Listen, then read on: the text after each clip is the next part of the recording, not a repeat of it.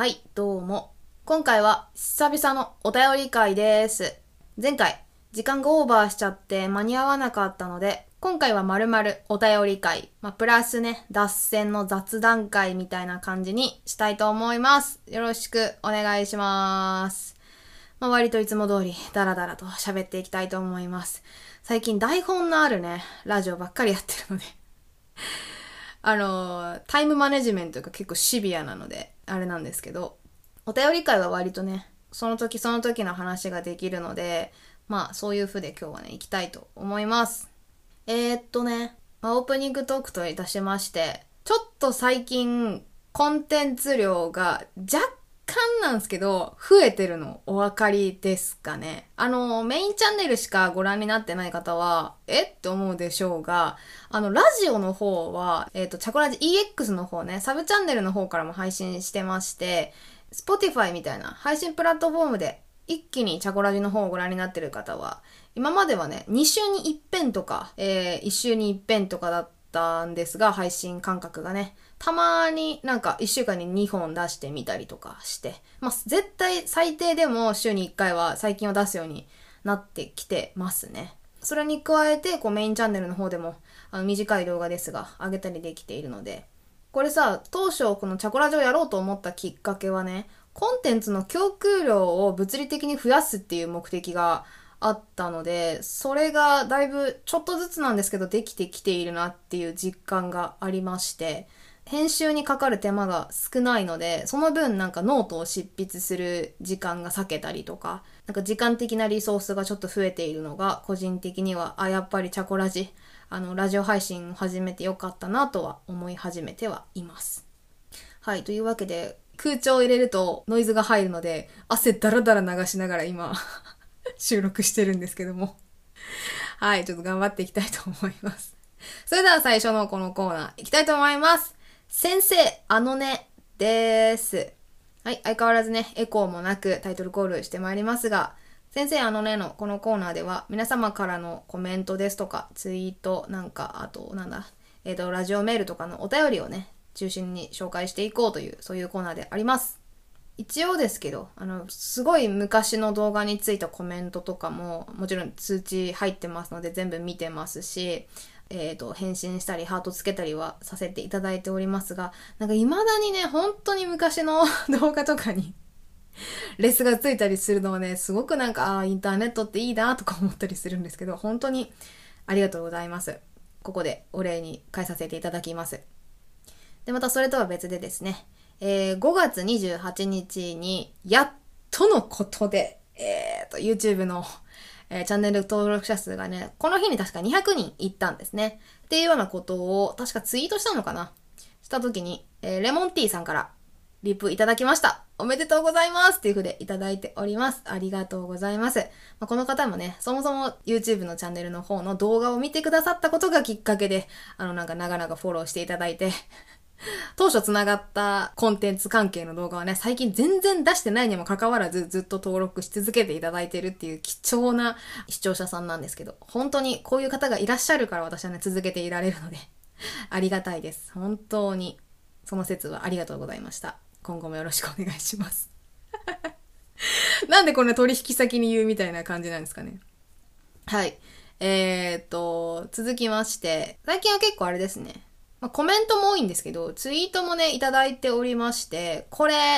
えー、と、ちょっとね、喋りたかった話があって、っていうか、あれだ、このツイートを紹介する前に振り返っておこうかな。少し前まで、チャコラジ EX のサブカル部っていう企画があるんですが、そこの中で、ポケットモンスターシリーズを始めました。まあ、ポケモンコンテンツについて好き勝手喋るシリーズなんですけど、それの、えー一つ目のフェーズとしまして、アニメポケットモンスターの主題歌考察シリーズっていうのを上げてました。で、それが完結したんですよ、この間ね。で、えっ、と、それはどういうあれかっていうと、なんか本当に個人的な、私が見てきたポケモンについて喋っているだけの、なんか好き勝手、深読みしたコンテンツなんですけど、で、私はサトシが基本的にね、主人公のサトシが好きなので、そのサトシリスペクトな、えー、考察とかを序盤ではしてて、で、後半はなんかその、ポケットモンスター、オデッセイ、ノスタルジアみたいな感じで、勝手にポケモンの架空のタイトルを付けまして、それに見合った、えー過去の歴代主題歌を引っ張ってきて、ひたすらポケモンバトル形式で 曲を紹介して、リスナーの HP を削るっていうわけのわからん わけのわからない内容でお届けしていってたんですけど それでですね、えっ、ー、と、それの、主題歌考察シリーズの第3弾の時にツイートいただきました。えー、庄司さんからいただいたツイートです。この方は私が好きなあの、ポッドキャスターの配信主さんで、えっ、ー、と、俺たちライブスマターっていうね、ちょっとアングラ感の漂う、ちょっと言葉選ばずに言うと、ある種狂った お三方がね、あの、喋ってらっしゃるめっちゃ好きなポッドキャストがあるんですけど、そこの配信主さんがね、ツイートくださいました。てか、マジ聞いてもらえると思わなかった。思ってなかったので、ちょっとツイートもらった時マジで興奮したんですけど、庄司さんマジかとか思って、やばかったんですけど。で、えーとね、ちょっと読み上げさせていただきますと、ちょっとこの回、かっこ前後編合わせて特にやばかった気がします。えー、ポケモンソングをここまで深掘り、深解釈したのは聞いたことないし、こっちもかなりの思考能力を使いましたっていう ツイートいただきました。庄司さん、本当にありがとうございました。っていうかね、あのー、私一応さ、もちろんさ、聞いてもらうリスナーがいるという想定で、そのラジオのさ、なんていうの？一人喋りしてるし、台本も作ってるんですけど、あの、なんか、まずさ、聞いてくれる人間がいる事実が毎回衝撃なんですよね。コメントとかもらうたんびに。あ、このラジオ本当に聞いてる人いるんだ、へえ、みたいな感じになってくるので。っていう意味でさ、なんか、その、ちゃんと解釈を、その掘り下げているっていう点についての、私が比較的、その手間暇かけているところについてのツイートをいただいた、感想をいただいたのが、すごくなんか、あの、わあ、本当に聞いてもらっているんだっていう現実感がやっと感じられたみたいな そういう謎の感情にはなりましたけど、いや、単純に本当に嬉しかったですね。で、これは本当にね、申し訳ないんですけど、その、聞いてる側としてね、こっちもかなりの思考能力を使いましたっていう風に言われているわけですよ。これあの別の時にもね、庄司さんの名前を出さずに、あの同じような話を若干させていただいたんですが、ツイート紹介して。だから、今度ね、あのポケモン界、まあ一番最初は目指せポケモンマスターの回から撮ってこようと思ってるんですけど、あのラジオの音源に載せて、あの板書をね、板書にまとめようと思ってるんですよ、トーク内容を。で、それをまた別な動画としてメインチャンネルの方に小出しにしていこうかなと思っております。要は、その、なんか目指せポケモンマスターっていうあの曲の考察をするっていう授業風みたいな、授業テイストみたいな感じで、えっ、ー、と、動画をね、小出しにしていきたいなって思ってるんですよ。で、その小出しにしていた動画を全部最初から見ると、一本の授業みたいになっているっていう、こう、体裁にしたいんですね。だから一見すると真面目に何か、こう、黒板に字を書いて授業してるっぽいんだけど、内容を見ると、もう絶対に公教育の、あの、授業では 扱わないような題材で、あの、マジで授業してるみたいな、そういうちょっと、あの、真面目なのか、ふざけてるのかわからない、ギリギリの、なんか、カオスさを目指して あの、やり、やりたいなと、まとめたいなと思ってますね。だから、ラジオだけだとさ、あれめっちゃね、ポケモンの歌詞をさ、めちゃくちゃ引用して、この歌詞はこういう意味だと思うって考察してるんですけど、耳で聞いてる人にとっては、ちょっと初見の歌詞だと余計に頭に歌詞を思い浮かべながら私がこうこうこういう風だと思うっていう解釈をね、あの整理しながら聞かなきゃいけないので、めちゃくちゃ認知の負荷がでかいんですよ。すんごい頭使うと思うんですね。だからそうならなくていいように、ラジオの内容をある程度見やすいように、えー、板書に落とし込んで、まあ見ながら聞きながら楽しめるなんかコンテンツ、一個のまとめ動画みたいな、切り抜きまとめ動画みたいな感じで、なんかコンテンツをね、再利用できたらいいなとは思っています。で、さらに言うと、その YouTube 見るってさ、結構もう、今となってはすごく目も耳も取られるし、あんまりそういう中身のないコンテンツに時間を割く人っていないと思うんですよ。だから、あの、ノートの方でまとめたいなと思っていて、同じ、あの、板書の写真を使って、その写真を切り抜いたやつをノートに貼り付けて、何分何秒からはこの画像を見てね、みたいな感じなのがわかるように並べたノートの記事を作って、そのラジオを聴きながらそのノートの記事を見ると、この歌詞はこういう意味みたいな、そういう思考の助けになるようなまとめ記事も作りたいなっていうふうには考えていますね。ちょっと全曲でやるかはわからないんですけど、なんか自分が形に残しておきたいなって思った曲は一応板書に起こしたいなとは思ってはいますね。結構ね、今その、なんていうの、板書の板書計画って言ったりするんですけど、あの普通に教員用語みたいな感じでそういう言葉があるんですけど、それみたいなものを 紙に書き出していて、それを考えてるのがめちゃくちゃ楽しいですね。あ、この話してるときはこういうなんかレイアウトの方が見やすいなとか、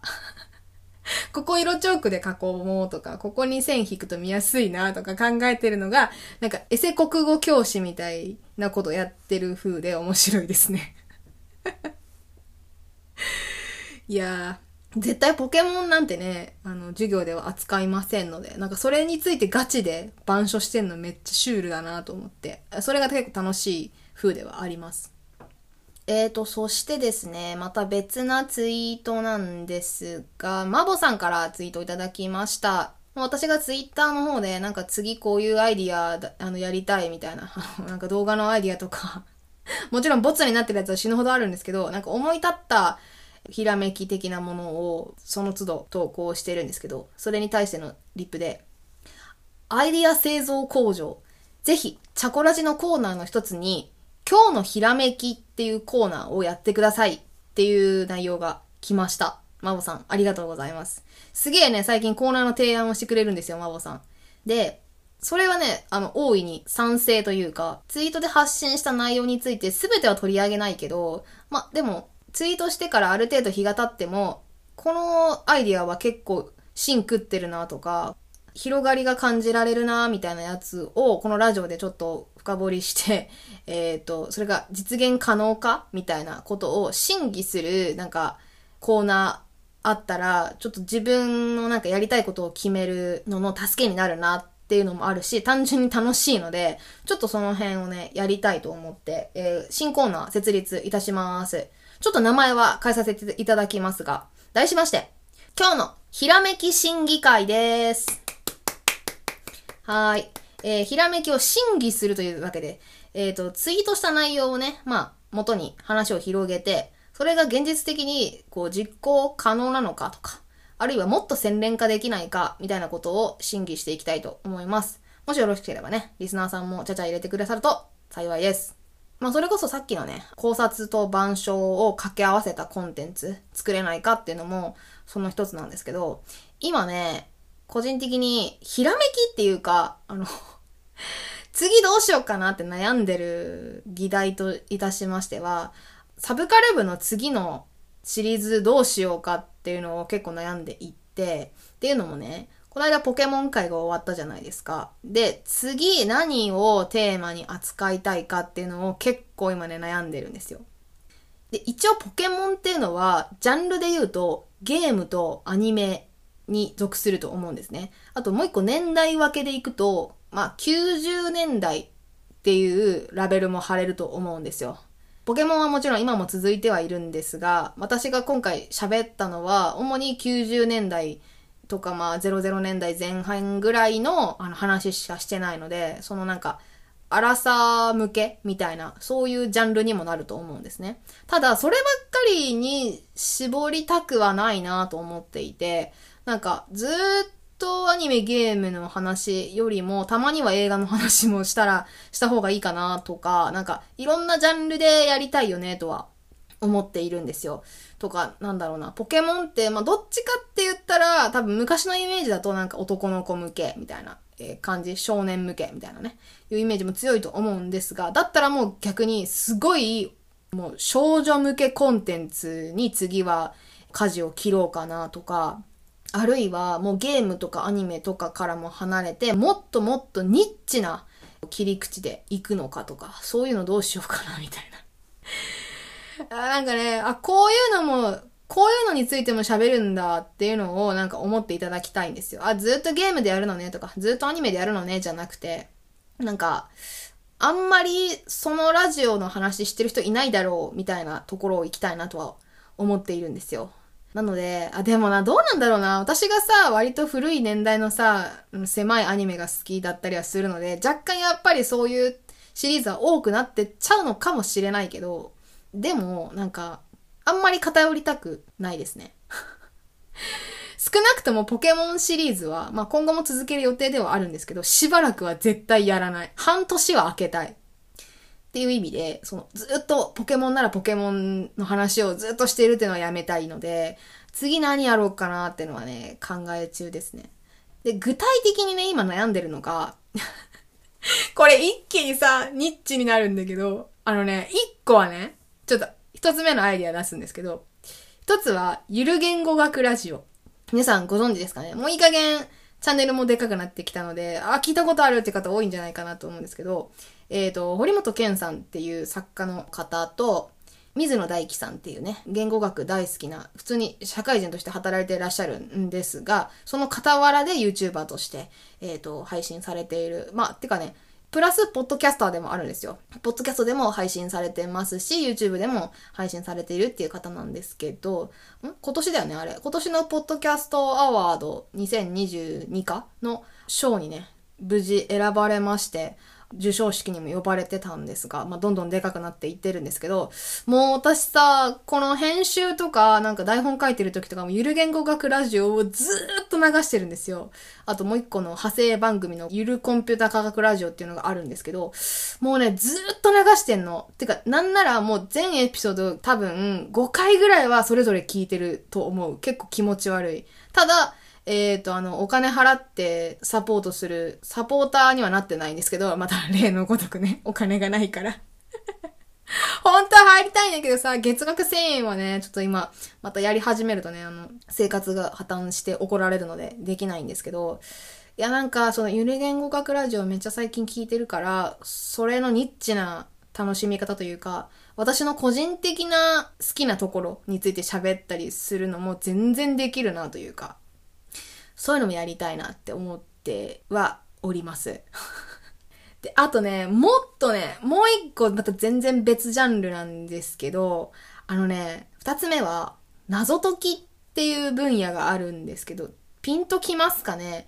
えー、っと、一番わかりやすいので言うと、あの、リアル脱出ゲームとか、スクラップさんとかさ、がやってらっしゃるようなやつとか、ああいうところが主催してるような謎解きイベントとか、だから謎解きそのもの今ね、リドラっていう、あの、松丸さんたちが率いてる謎解きクリエイター集団リドラっていうのがあるんですが、そこが今現在も進行中のイベントがあって、みんなの謎解き100っていうイベントがあるんですけど、それ LINE 上でできる謎解き企画でして、毎日1問ずつ視聴者から送られてきた謎を配信していて、なんかそれをどんどん解いていくっていうサイトがあるんですけど、それ毎日、毎日やってまして、私。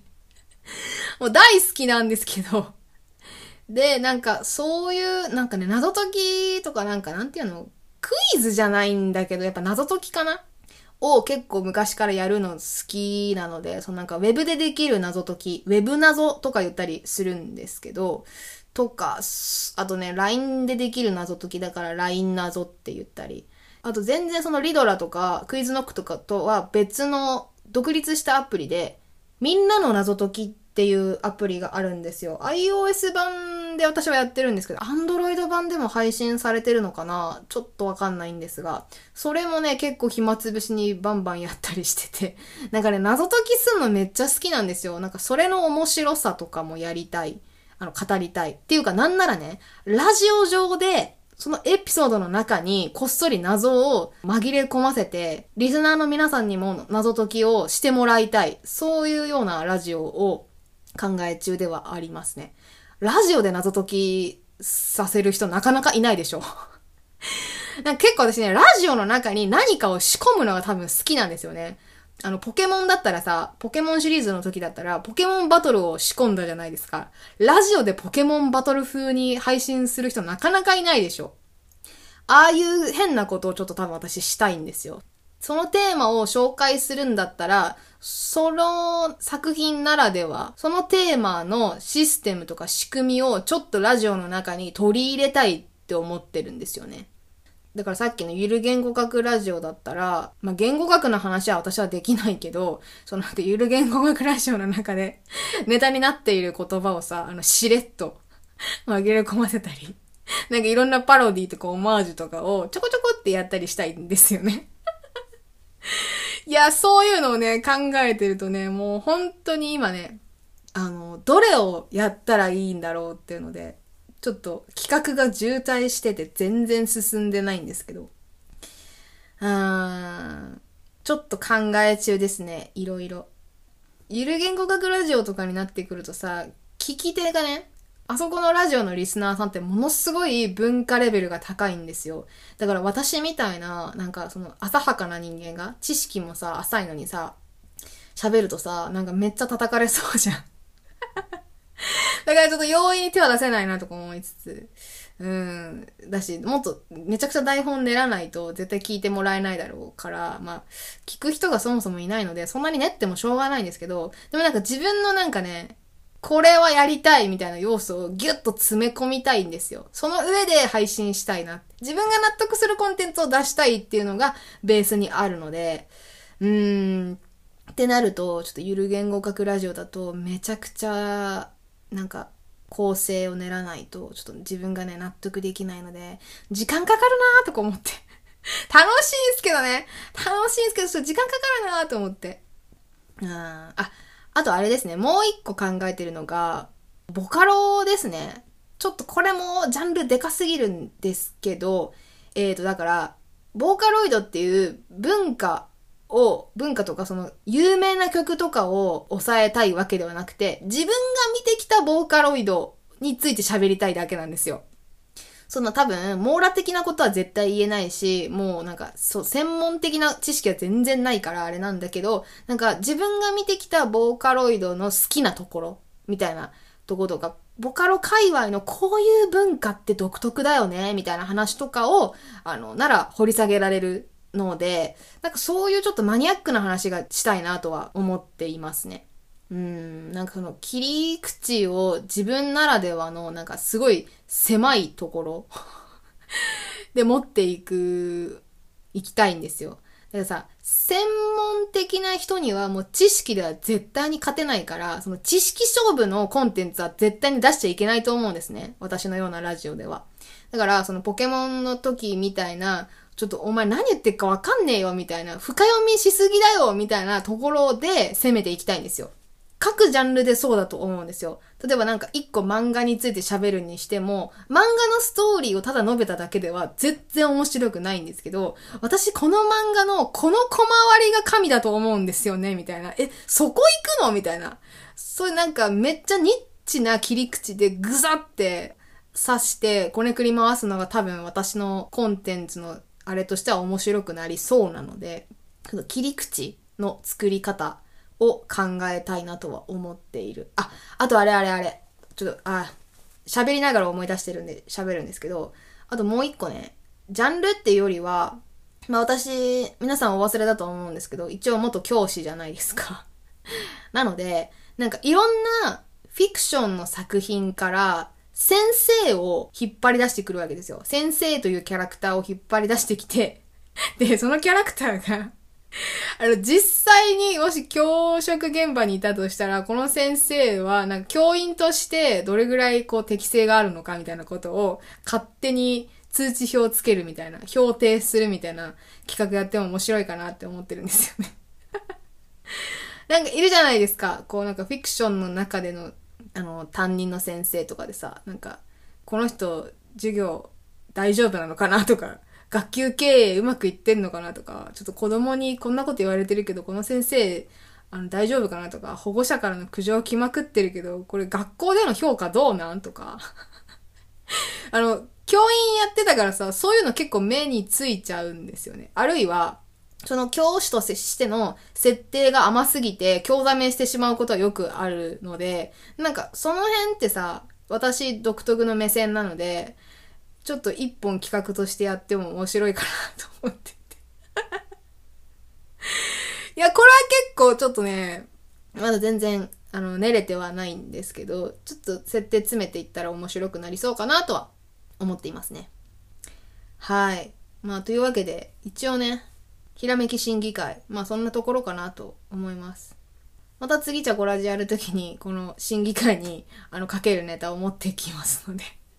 今ちょっとなんか、えっ、ー、と、いくつか、ゆる言語学ラジオとか、謎解き、ボカロとか、まあなんかちょっとした切り口を出してみたんですけど、なんか、こういうやり方だったら、ラジオとして、キモくて面白くなるんじゃないですか？みたいな 提案とか感想とかあったらね、ぜひお寄せいただけると幸いです。はい。というわけで、今日のひらめき審議会のコーナーは以上です。マボさんね、コーナー作ってくださってありがとうございました。はい。それでは、最後にこのコーナー行きたいと思います。目指せ鳴き声マスター前回のお便り会の時にもやったかな？この企画自体もリスナーの方発案でして、あの、ポケモンシリーズやる前にね、この企画いただいてたんですけど、で、前回は、あの、目指せ鳴き声マスターの初級編をやったので、今回は中級編、えーと、例によって50問やってまいりますので、まあ、もう2回目なので、ダイジェストでいいですよね。ダイジェストでお送りしていきたいと思います。一応企画趣旨申し上げておきますと、リスナーの方からね、チャコ先生の宿題のコーナーで、ポケモンの鳴き声を聞き分けられるようになるみたいなミッション、まあ、宿題が課されたので、それを初代のポケモン151匹の鳴き声すべてを聞き分けられるようになるまで、えっ、ー、と、今練習をしているターンでございまして、その鳴き声のね、クイズを出しているポケモンの公式のサイトがありますので、そちらの方で、あの、今からね、収録してまいりたいと思います。いい部か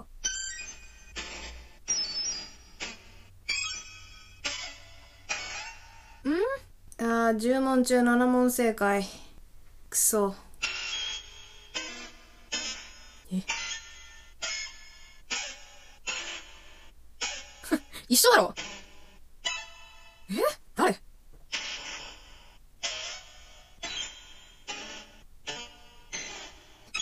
ピピピしえ はい？いやわからん。おー、これは、ぽい。いやいやいやいや、わからんわからんわからんわからん。同じなんだって全員。えーと、今50分の31問来ました。もうちょっとですね。なす。うわー、エレブっぽ、エレブっぽい。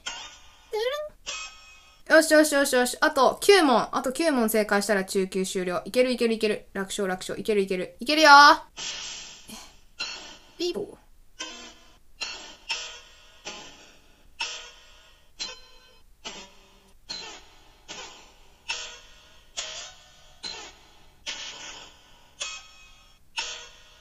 ー、できたーできましたー中級クリアしたよ、おめでとう。疲れた。スクショしとこう。疲れたオリジナル壁紙をプレゼントするよ。ありがとうございます。あー、きっつ。きっつ。あー、しんど。マジでめっちゃきついっすね。あー、できたできたできた。オッケーオッケーオッケーオッケーオッケー。お疲れ様お疲れ様。はい、というわけで、えーと、今回のね、鳴き声、目指す鳴き声マスター中級編クリアおめでとうこれね、50問、あれなんですよ。あのー、間違ってもいいんだけど、ちゃんと全部正解するまで同じ問題が最後出続けるんですけど。もうね、似すぎててね、難しかった。もうほんとほぼ当てずっぽうになってますが、全然あれ、多分連続クイズ絶対クリアできないからちょっと頑張んなきゃな。修行します。はい。というわけで、目指せ鳴き声マスターでした。次回は上級編です。ありがとうございます。というわけで、エンディングに行きたいと思います。ちょっと今ね、鳴き声マスターやったこともあるんですが、今ね、汗がやばいのよ。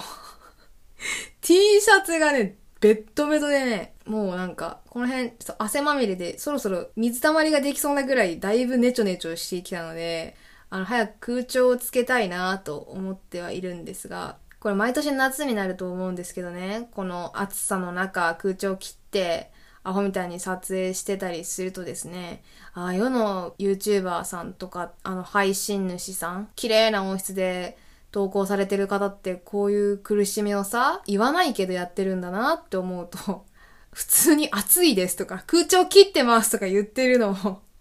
普通に言っちゃう自分の、なんかあの、クリエイターとしてのさ、あの、意識の低さが伺えますよね。言わなきゃいいのにね。言わなきゃかっこいいのにね。言っちゃうんですよね、私は。全然ダメですね、その点。もうちょっとなんかこう影の努力とかができるとかっこいいんでしょうけど、そういうのがちょっとね、抑えきれない。あの、暑いもんは暑いし、寒いもんは寒いって前が言ってますけど。いや、だから私ね、一番ね、そういう意味で過酷な状況下で収録してるのはね、あの、ASMR リストっていうんですか？布がちょっと擦れるような音でさえ気を使うような、まさに職人のように多分収録されていると思うんですよね。ああいうなんか音にこだわってらっしゃる方々って。だから私結構 ASMR 聞くんですけど、寝る前とかね。だから、本当にそういう努力のもとで、あれ、配信されてるんだなって思うと、で、そういうのってさ、実際にこうやって、あの、自分で配信してみないとわからないんですよね。そういう作り手の努力って。っていうのを改めて感じておる夏でございますが あのー、ちょっと私はこの後すぐにお茶を飲もうと思うんですが、皆さんも熱中症などマジでお気をつけください。あれですよ。水分だけ取ってちゃダメなんで、ちゃんと塩分補給もしてくださいね。はい。というわけで、謎の注意喚起で終わってしまいましたが、またこれ以降もね、多分サブカル部とか、あの、他の部活動の企画とかのラジオもね、また単発でバンバン上がっていくとは思うんですが、またこういう企画やってくれとか、この企画の中の、えっ、ー、と、新シリーズこういうのどうですかとか、提案などもね、随時お待ちしておりますので、お気軽にご意見、ご感想お寄せください。YouTube ではコメントの方で、Twitter でしたら、ハッシュタグ、チャコラジオをつけてツイートでいただき、ツイートいただきますほか、えっ、ー、と、概要欄の方にはね、各種お便りフォーム貼ってありますので、お好きな方からよろしくお願いします。それでは、もうマジで暑いので切り上げます。最後までありがとうございました。では、また次のエピソードでお会いしましょう。さようなら。バイバーイ。